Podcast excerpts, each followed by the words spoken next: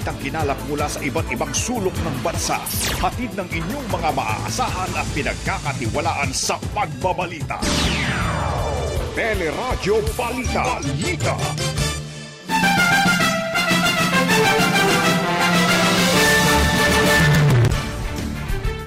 Ukraine, nanawagan na po ng tigil putukan sa pulong sa Russia sa Belarus. Pag-atake ng Russia, kinundina na rin ng Pilipinas sa pamagitan ng ating Department of Foreign Affairs. Unang batch ng mga Pinoy na umalis ng Ukraine darating sa bansa mamayang gabi. Ilang Pinoy ayaw naman iwanan ang trabaho sa Ukraine. Temporary shelter, hiniling naman para sa mga Pinoy na nagpositibo sa COVID-19 sa Hong Kong. Mga bagong kaso ng COVID-19 mababa na sa isang libo pero endemic stage hindi pa rin naabot ayon sa Department of Health. Presyo ng produktong petrolyo sa bansa umabot na sa pinakamataas na level. Ayudang fuel cards, wala pa ring linaw kung kailan maibibigay. Pangulong Duterte pumayag ng suspindihin ang online sabong. Mga polis pinagbawalan ding maglaro ng isabong. At sa ating showbiz spotlight, Ivana Alawi, sinorpresa ng bagong bahay ang kanyang ina at kapatid. Magandang umaga, bayan! Ayaw po, aaraw po ito ngayon ng Martes, March 1, 2022. At kasama po natin ngayong umaga, siyempre pa. Ako po si Joyce Balancho. At ako naman po ang inyong kabayan, si Nolly Di Castro. Kami po ang maghatid sa inyo ng ating mga nagbabagang balita. Nagpulong na ang mga opisyal ng Ukraine at ng Russia para resolbahin ang lumalalang gyera sa pagitan ng dalawang bansa. Naganap ang pulong sa border mismo ng Belarus kung saan hiniling ng Ukraine ang agarang ceasefire at pag-atras ng Russian military. Nauna nang iniligay ni Russian President Vladimir Putin sa high alert ang kanilang nuclear forces bilang katugunan sa sanctions ng Western countries pero nagpataw uh, naman ng bagong sanksyon ang European Union kabilang na ang ban sa Russian aircrafts sa EU airspace at pag-broadcast ng Russian state media outlets sa EU countries. Naniniwala naman ang human rights watchdog na Amnesty International na nilabag ng Russian military ang international humanitarian law kasunod ng paglusob nito sa Ukraine. Ayon po sa grupo, may tuturing na war crimes ang pag-atake ng Moscow dahil sa dami ng naapektuhang civilian at uh, mga protected areas sa Ukraine. Sa tala ng Ukraine Health Ministry, 352 na ang namatay sa bakbakan kabilang na 14 na bata.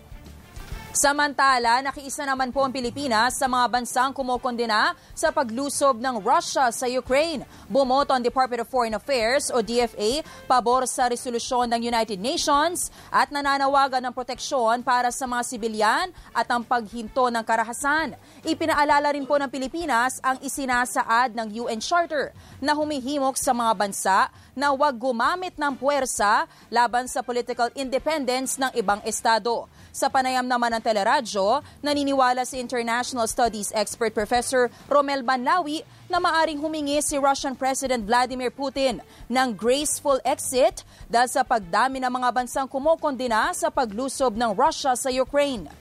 A position po ngayon ng ating uh, uh, bansa batay sa katatapos lang na meeting ng UN General Assembly ay tayo ay uh, uh, kumu- uh, kumukundina sa ginawang hmm. aksyon ng uh, Russia uh, laban sa Ukraine dahil ayaw din natin mangyari sa atin na ang ating territorial integrity at national sovereignty mm-hmm. ay hmm. mabiolate. At napakahalaga pang uh, uh, statement na pinilmahan natin sa UN General Assembly Resolution ay yung kahalagahan ng pag, pag-protect ng civilian uh, sa mm-hmm uh, ang uh, activity sa Ukraine. Dapat ma-protectionan yung civilian, ma-observe yung international humanitarian law, at yung mga civilian Opo. facilities ay uh, ma-protectionan. Yan po si Professor Romel Banlawi. Inaasahang darating naman ng Pilipinas mamayang gabi ang unang batch ng mga Pilipino na umalis ng Ukraine. Sa naging panayam ng teleradyo, sinabi ni DFA Undersecretary Sara Lu Ariola na kabilang ang labing tatlong Pinoy Sa mga sinundo ni Secretary Teddy Locsin sa Poland, sa mga susunod na araw, posible rin anyang dumating ang iba pang nais umuwi ng Pilipinas. Mabilis po yung proseso ng humanitarian corridor ng ating mga kababayan. Kanina nga po sinasabi nila, parang kung halimbawa talaga hindi ka escorted by a dip, uh, parang wala kang diplomatic cover, mga dalawang araw ka talaga sa pila eh, ng border. Mm-hmm. Sila medyo, bumilis po talaga sila. In five hours, nakatawid sila. So, but the the line was 20 kilometers po long of cars. So, yung Yeah. mga sigurong tumawid on their own, it really took them days. So, um, that's why ini-escortan po talaga ng no less than by the ambassador eh, o ng, ng, ng Poland, yung mga tao natin para makatawid po. Pero ang ibang Pinoy ayaw pa rin umuwi ng Pilipinas dahilan sa pangambang wala namang magiging trabaho sila sa bansa. Kasi pag, ah, pag humingi kami ng tulong sa embassy, diretso ang uwi namin. Iyaya nga po namin umuwi. Nakahanap kami ng way na maka, makalabas dito sa ibang border. Tapos magstay lang muna hanggat hindi pa okay yung Ukraine. Tapos pag okay na, babalik na po kami. Hindi po kami uwi. Wala, wala kaming trabaho dyan sa Pinas kung uwi man kami. Basta mahirap po eh. Marami pong pamilya ang umaasa sa akin. Nababahala naman ang ilang Pinoy sa Russia na hindi makapagpadala ng pera ang mga kaanak sa Pilipinas. Ito'y dahil limitado ang serbisyo ng remittance centers dahil sa ipinataw na economic sanctions sa Russia. Yun nga, yung mahirap kasi may college, may dalawang high school. At ang iniintindi ko naman yung college ko which is graduating para akong nga, para akong naano sa kanila. Sabi naman ng mama ko, buti na lang may mama. Sige, wag wag lang mag-alala, kami lang bahala. Ang OFW sa Russia na si Melofe Vesina Nananawagan naman ang grupong migrante sa Konsulado ng Pilipinas sa Hong Kong na magtayo ng temporary shelters para sa mga Pinoy na magpupositibo sa COVID-19. Kasunod po ito ng reklamo ng ilang Pilipino na hindi sila pinapayagan ng mga amo na mag-home quarantine. Sa panayam ng teleradyo, sinabi ni United Filipino in Hong Kong, Vice Chair uh, Sheila Tobia Bonifacio na maraming OFWs ang naghahanap ng temporary shelters. Ang ibang may sakit, sa parke lang anya natutulog habang naghihintay ng rescue. Pag nag-positive sila doon sa RAT, Oh. um, ang ang ina-advise sa kanila sa ospital ay umuwi muna at mag-isolate. Okay. Yun nga ang problema kasi dahil ang mga migrants, pag nag-positive na sa RAT, medyo nagdadalawang isip na ang kanilang amo Mga kung amo. pababalikin pa ba sila or Oo, hindi oo. sa bahay. Ngayon po talaga, binabaha pa rin kami ng mga inquiries at binabaha kami ng mga request ng shelter. Ayon pa kay Bonifacio, limang Pilipino ang tinanggal sa trabaho ng employers matapos tamaan ng COVID-19 at patuloy na hinahanapan ng matutuluyan. Bagamat nagtayo ng karagdagang isolation facilities ang gobyerno ng Hong Kong, hindi ito sapat para sa mga residente at migrant workers dahil sa nararanasang COVID-19 surge. Simula kaninang hating gabi, pinatupad na ang Alert Level 1 sa Metro Manila at 30 pang lugar sa bansa. Sa ilalim nito, isang daang ah, porsyento na ang kapasidad ng mga pampublikong sasakyan kabilang ang mga tren, eroplano at barko. Tatanggalin na rin ang physical distancing at plastic barrier sa mga pampublikong sasakyan, gayon din ang no vaccination, no ride policy. Kailangan naman magpakita ng vaccination card sa closed areas tulad ng dine-in restaurants, sinihan, fitness studio, arcade, personal care at religious gatherings. Sa naging panayam ng teleradyo, sinabi ni Health Undersecretary Maria Rosario Vergere na pinapayagan na rin ang pagkain sa loob ng mga sinihan. Pinayagan na po ang pagkain sa loob ng sinihan ah, dito po sa atin pong bagong guidelines. And then, ah, yun pong ating establishments, meron silang additional protocols para sundin nila para po tayo ay mas protektado. So, essentially, pag sinabi natin, parang pre-pandemic pero bagong ano normal para sa atin lahat. Sa public address naman kagabi, sinabi ni Trade Secretary Ramon Lopez na inaasa makalilika ng mas maraming trabaho ang pagluluwag sa alert level. from where we stand right now sa unemployment rate, may mga 800,000 na mga dat na nawalan ng trabaho na ngayon ay makakabalik sa trabaho through increased economic activities at saka yun nga, increased investments. Paalala naman ng Department of Labor and Employment o DOLE na dapat ay bakunado ang lahat ng empleyado magtatrabaho na on-site. Pinapayagan din ng mga kumpanya na ipatupad ang requirements na COVID testing para sa mga empleyadong hindi naman bakunado. Samantala, umabot na sa may 3,661,000 ang mga kaso ng COVID-19 dito po sa ating bansa. Ito ay matapos madagdagan ng nasa 951 na bagong kaso na pinakamababa mula pa noong December 29. Pero ayon kay Health Undersecretary Maria Rosario Vergere, hindi pa maidedeklarang endemic ang COVID-19. Marami pa anyang Pilipino ang hindi pa nababakunahan at natuturukan ng booster shot. Ang ibig sabihin po ng endemic state, ang virus ay naandyan na, kasama na na po natin dito sa ating buhay. Ngunit acceptable na po ang mga numero ng ating mga kaso, acceptable na rin po para sa ating society o para sa ating mga Pilipino na ito pong pagtaas uh, ng kaso o kaya ay pagkakaroon po ng mga pagkakamatay dahil sa COVID-19 ay acceptable na po sa atin. Kailangan lang ho natin talaga sigurong suyudin ito pong ating mga komunidad sa NCR para makita pa natin yung iba natin nakakatanda na maaaring hindi nakakalabas na ng bahay, kailangan ng puntahan para bakunahan. Simula naman sa March 7, maglalabas ang DOH ng bagong COVID-19 cases bulletin kung saan mas tututukan ang severe at critical cases, paggamit ng intensive care unit at bilang na maaring maospital o mamatay dahil sa virus. Sinabi rin po ni Vergere na hindi na araw-araw ang ilalabas na case bulletin pero babantayan pa rin mabuti ang mga kaso lalo na kumuling magkakaroon ng outbreak o yung biglang pagtaas ng bilang ng mga kaso.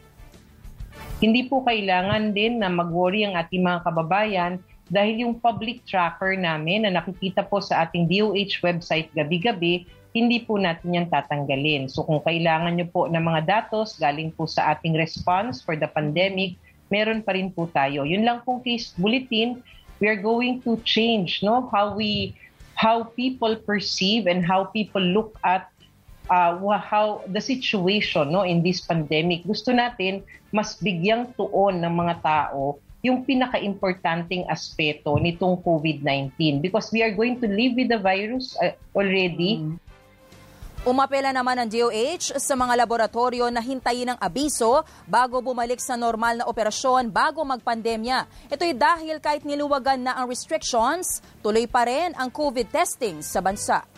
Mananatiling prioridad ang pagtuturok ng booster shot at pagbabakuna sa mga senior citizens at minor de edad sa ating bansa. Sa public hearing, uh, public address kagabi, sinabi ni Vaccine Czar Carlito Galvez Jr. na 3 milyong senior citizens at 3 milyong minor de edad ang hindi pa nababakunahan laban sa COVID-19. Simula ngayong araw ay patutupad na rin niya sa Metro Manila at 30 pang lugar ang roadmap ng new normal. We need to remain focused in improving uh, and providing boosters, providing protection to our children and seniors, and achieving a resilient wall of protection. Si Vaccine Czar Carlito Galvez Jr. Madaragdagan pa po mga paaralang lalahok sa progressive expansion ng face-to-face classes ngayong taon. Sa public address kagabi, sinabi ni Education Secretary Lenore Briones na may git 6,000 paaralan na ang nakapasa sa panuntunan para sa pinalawig na in-person classes. Pero mananatilian niya ang blended learning depende sa sitwasyon ng mga paaralan. Magpupulong naman ang DepEd at ang Department of Health para sa posibleng pagluluwag sa health protocol sa mga paaralan kabataan na nasa ilalim ng Alert Level 1. Ang gusto lang namin, uh, Mr. President, na ngayong alert level 1 na na uh, kakalat na talaga ng husto ang uh, face-to-face eh kung pwede na i-reduce na yung mga protocols kasi we have two pages of protocols na dapat susundin ng mga eskwelahan. This Friday, mag-usap ang Department of Health at saka ang, ang uh, DepEd para pag-usapan kung alin ang mga protocols na pwedeng i-relax. Yan po si Education Secretary Leonor Briones. Nagbabaga pa rin ang mga balita sa pagbabalik ng Teleradyo Balita.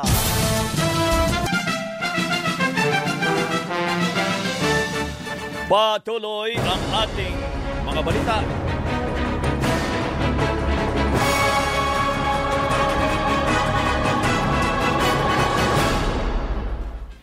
Patuloy ang kampanya at mga pahayag ng mga kandidato sa pagkapangulo sa iba't ibang issue sa ating bansa. Si Senator Manny Pacquiao nag-ikot sa Pasig at Marikina kung iginiit niya na panahon na para suspindihin ang VAT at excise tax sa petrolyo. Pabor din siyang itaas ang pasahe sa pampublikong sasakyan kasabay ng pagtaas sa sahod ng mga manggagawa. Si Manila Mayor Isko Moreno nananawagan naman sa mga botante na maging maingat at maselan sa ihahalal na Pangulo. Hindi po pwede na ang presidente laging wala. Hindi po pwede ang presidente laging absent. Hindi po pwede ang presidente dahil magaling lang yung lahi, eh magaling na rin siya. Kinwestiyon naman ni Senator Panfilo Lacson at pangangkat ng pamahalaan ng isda na posible umanong ginagamit ng mga tiwali para kumita. Nag-i-import pa tayo ng galunggong na hindi dapat nangyayari, hindi ba? Dahil sagana naman yung ating huli. Hindi dapat tayo nag-i-import ng isda kasi archipelago po tayo. Si Calio Didi Guzman nananawagan naman sa pamahalaan na sumama sa pagkondena sa pananakop ng Russia sa Ukraine kampihan natin yung mga mamayan ng Ukraine.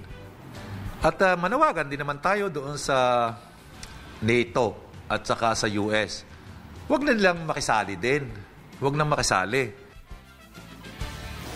Tiniyak naman ni Vice President Lenny Robredo na susuportahan ang sektor ng Information Technology and Business Process Management. Kinilala rin niya ang ambag ng BPO industry sa ekonomiya sa kabila ng hamon ng COVID-19.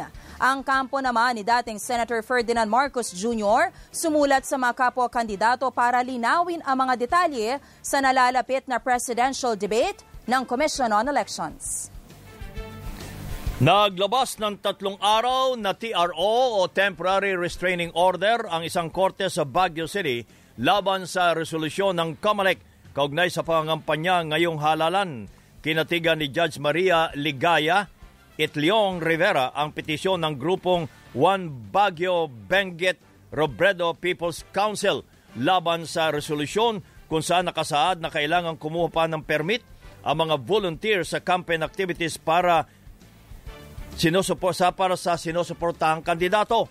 Iginit ng korte na labag ang resolusyon sa karapatan ng malayang pamamahayag at pagsasagawa ng pagtitipon.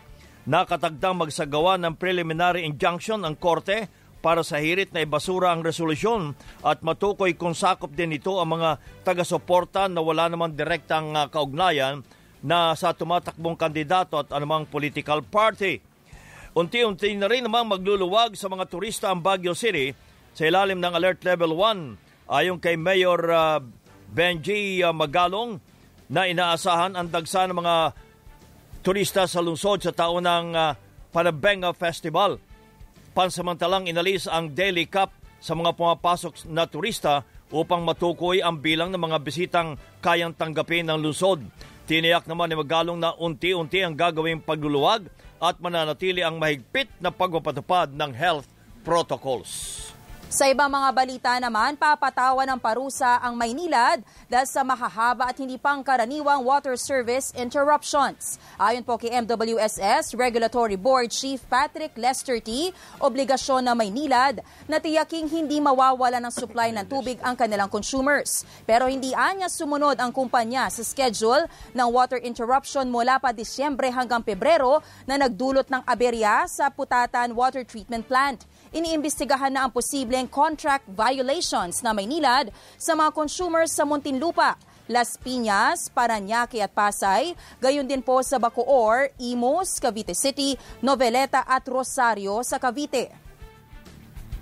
Customers within the Putatan Water Treatment Plant supply zone were found to have been deprived of water service obligation for at least 15 days, which adversely impacted their health and welfare. Financial penalty po ang parusa na ipinataw sa Maynilad na ipatutupad naman sa pamamagitan ng bill rebates sa mga apektadong customers. Inaasahan po itong ipatutupad sa Abril pero tutukuyin pa ang mga account at halaga ng refund. Sa isang pahayag, tiniyak naman ng Maynilad na susunod sila sa desisyon ng MWSS at patuloy na pagbubutihin ang kanilang serbisyo sa mga consumer. Pumayag na si Pangulong Duterte na suspindihin ang operasyon ng online sabong kasunod nga ng pagkakawala pa rin ng 30 at isang mga sabongero. Ayon kay Senador Rolando o Ronald De La Rosa, nakausap niya ang Pangulo sa dinaluhang kasal at pinahayag ang pag-aaproba sa suspensyon ng isabong. Dapat na niyang madaliin ng pagkor ang pag-aksyon sa resolusyon ng Senate Committee on Public Order and Dangerous Drugs na suspindihin ang operasyon ng pitong operator ng online sabong habang inimbestigahan ang pagkawala ng mga sabongero. Pinag-utos na rin ni PNP Chief Leonardo Carlos ang ban sa paglalaro ng isabong ng mga pulis at inaasang uh, inspeksyonin ang cellphone at gadgets para matiyak na walang malululong sa sugal. Sa datos ng PNP Directorate for Investigation and Detective Management, Pitong pulis ang iniimbestigahan at napatawan na ng parusa dahilan sa pagkakasangkot sa isabong. Naresto rin ang isang pulis na lulong sa isabong matapos magtangkang magnakaw sa isang hardware sa Oriental, Mindoro. Iniimbestigahan ang anggulong politika sa pamamaril kay Infanta Quezon Mayor Filipina Grace Africa nasa loob ng sasakyan at paalis na ng simbahan ng alkalde ng pagbabarile ng sospek na nakasuot ng face mask. Nauna nang nailipat sa ospital sa Metro Manila ang alkalde na sumailalim pa sa dalawang operasyon. Sa panayam ng teleradyo, sinabi naman ni Quezon na Governor Danilo Suarez na walang kasamang bodyguard ang alkalde nang mangyari ang pamamaril. Under observation siya kasi parang may nakitang basyo. Hindi nakita ito doon sa x-ray sa hospital ng Impanta nakita dito sa Manila Oo. na may isang bala sa may spine. Uy.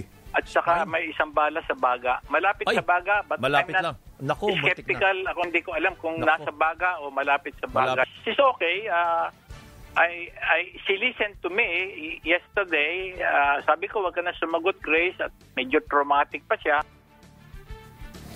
Yan po si Quezon Governor Danilo Suarez. May mga balita pa tayo tampok sa Teleradyo Balik.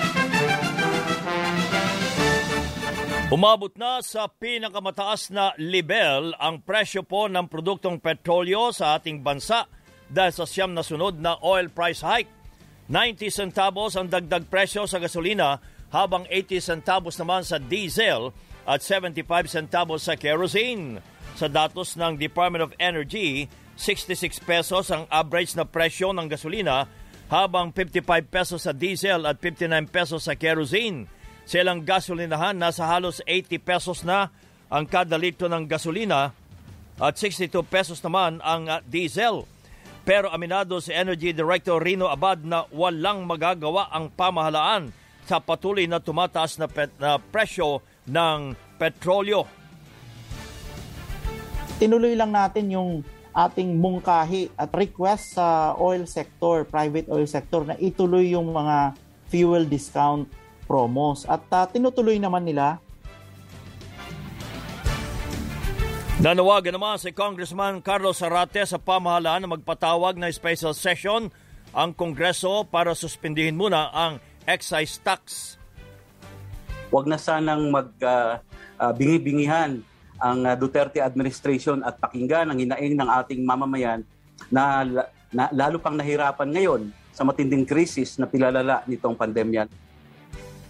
Sa ngayon, wala pa rin linaw kung kailan maibibigay talaga ang ayudang fuel cards para sa mga drivers ng jeep, taxi, bus, TNBS, tricycle at maging delivery riders.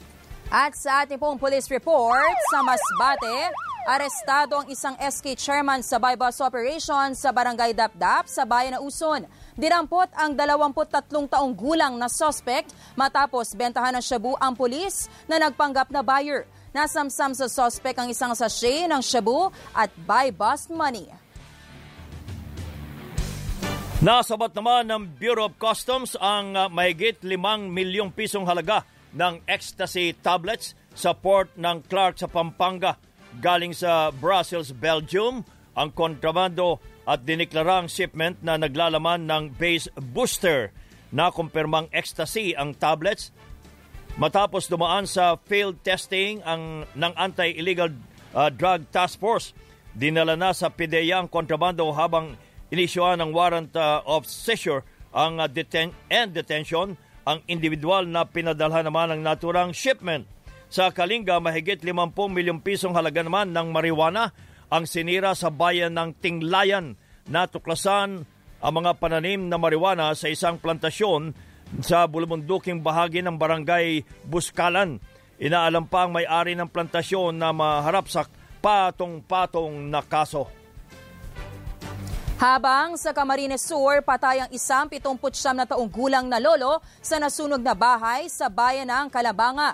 Nagsimulang apoy mula sa kusina ng bahay at mabilis na kumalat dahil gawa sa light materials. Sinasabing sinubukang balikan ng biktima ang perang ayuda mula sa lokal na pamahalaan pero hindi na nakalabas dahil sa makapal na usok.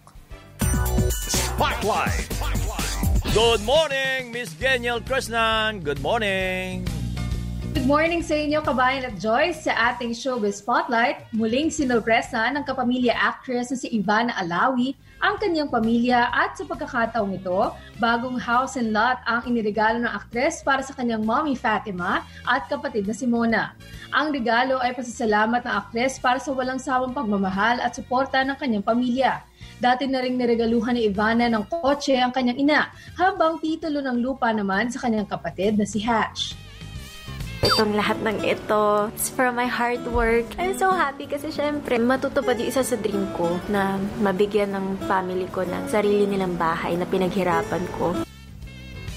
Para sa Showbiz Spotlight, ako si Ginyo Krishnan. Balik sa inyo kabahan at Joyce. Thank you, Miss Geniel Krishnan. Yan po ang kabuuan ng ating mga balita itinampok sa Teleradyo Balita. Hanggang bukas mga kapamilya, ako po si Joyce Balancho. Ako naman po ang inyong kabayan si Nolly Di Castro. Kami po ay nagpapasalamat muna at nag-iwan ng isang magandang umaga, bayan!